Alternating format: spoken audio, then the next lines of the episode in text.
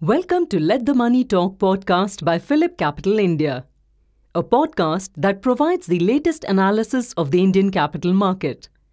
In this episode, our research experts will provide the most insightful analysis in the market. Hello, friends. So, again, we are back into the bullish mode in the market. Nifty rose by 294 points to 17,833 from previous week's close of 17,539. This week, it was led by the banking sector, which rose by nearly a thousand points. The bank nifty rose by a thousand points from 39,400 to 40,400 levels. Apart from that, there was rally seen in the IT index there was rally seen in the infra stocks, basically led by cement, and most importantly, it rally was seen in NSE Small Cap 100 Index, which indicates that we are on the cusp of a very big breakout in the markets. Speaking of price volume breakouts and breakdowns, the number of stocks which gave you price volume breakouts stood at 55, whereas the number which gave you price volume breakdowns stood at just 7 out of F&O 200 stocks. So it was led by uh, the IT sector, the banks. You had Axis, ICICI, PNB, RBL Bank giving you breakouts. You had cement stocks, ACC, Ambuja, JK, Shree, Ultratech, Ramco giving you breakout. In IT, it was LTI, Infy, TCS, TechM, which gave you breakout.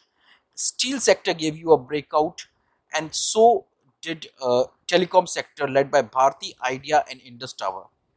Which were the stocks which went down?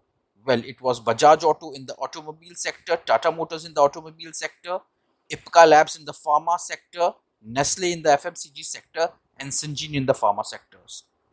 Now, from here, where I continue to be bullish on the markets, I see Nifty heading towards 18,100 and a breach of which uh, this will take it towards 19,500 levels. Overall, we continue to be bullish on the markets, stay invested, be long on the market. A breakout above 18100 will see Nifty heading towards 19500 levels. That's all for this week. Thanks. Thank you very much for listening. If you enjoyed this podcast, please forward it to others, share it on social media, and leave a review. Follow this channel to hear about other podcasts. This podcast was prepared by Phillip Capital India Private Limited. The information provided with this podcast is only for educational purposes and should not be considered as financial advice, and this does not take into account any specific investment objectives, financial situations, and neither do we warrant the correctness or accuracy of any information mentioned herein. The information and any analysis forecast, projections, expectations, and opinions have been obtained from public sources which Phillip Capital Research believes to be reliable. Phillip Capital, its group entities, and any of its representatives shall not be liable for any loss of any nature whatsoever caused or suffered owing to inaccurate or incomplete information mentioned herein.